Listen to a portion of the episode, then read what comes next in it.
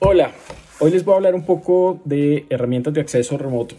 Estos días estamos necesitando muchísimo este tipo de herramientas, pero debemos prepararnos antes de eh, dar el acceso a los usuarios de estas, de estas herramientas. Lo primero es preparemos la documentación, tengamos una estrategia, esto, esto es un tema de unas horas, algo muy liviano, especialmente para pequeña y mediana empresa, donde eh, tengamos definido los contenedores o los repositorios o las carpetas de nuestra documentación, la documentación de la organización, eh, para asignar una serie de permisos y de accesos dependiendo del rol de cada persona dentro de la organización. Mensaje, no debe estar toda la información pública para eh, este tipo de herramientas de acceso remoto. Tengamos control sobre los documentos. Importantísimo el tema de autenticación. Utilizamos herramientas corporativas.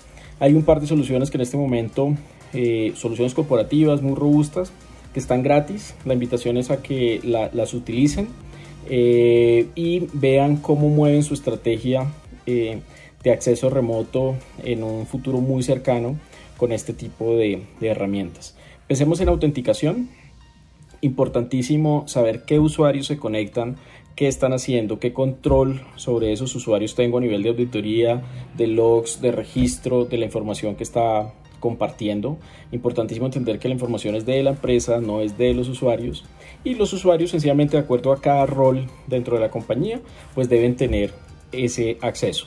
Nosotros como organización y como líderes debemos garantizar que ellos tengan los recursos, que tengan las herramientas, que tengan el acceso a esa información, pero también debemos garantizar que esa información va a ser manipulada de una forma segura y dentro de los estándares o procedimientos que tiene cada organización para el manejo de información. Punto 3, importantísimo el tema de calendario. Eh, yo creo que de esto hemos hablado eh, durante mucho tiempo, cuando siempre que hablamos de, eh, en estas sesiones de productividad, siempre hablamos de calendario y en este momento hoy lo necesitamos más que nunca para mejorar nuestra productividad. Busquemos, hay muchísima información alrededor de, del uso de calendario, productividad y colaboración. Timing Block, si buscan Timing Block, eh, metodología Timing Block en Google, eh, seguramente les aparece una información muy, muy fácil, eh, información de 5 minutos donde los usuarios finales pueden reservar el espacio y pueden hacer una planificación de toda la semana, de las reuniones que se van a hacer de, de forma remota, del tiempo que necesitamos para trabajar y tener esas presentaciones listas, impecables.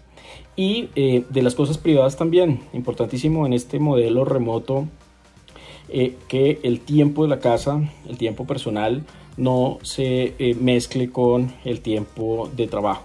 Entonces, importantísimo que utilicemos una herramienta de colaboración, de calendario, que tengamos un poco de metodología de timing block y que hagamos una programación semanal.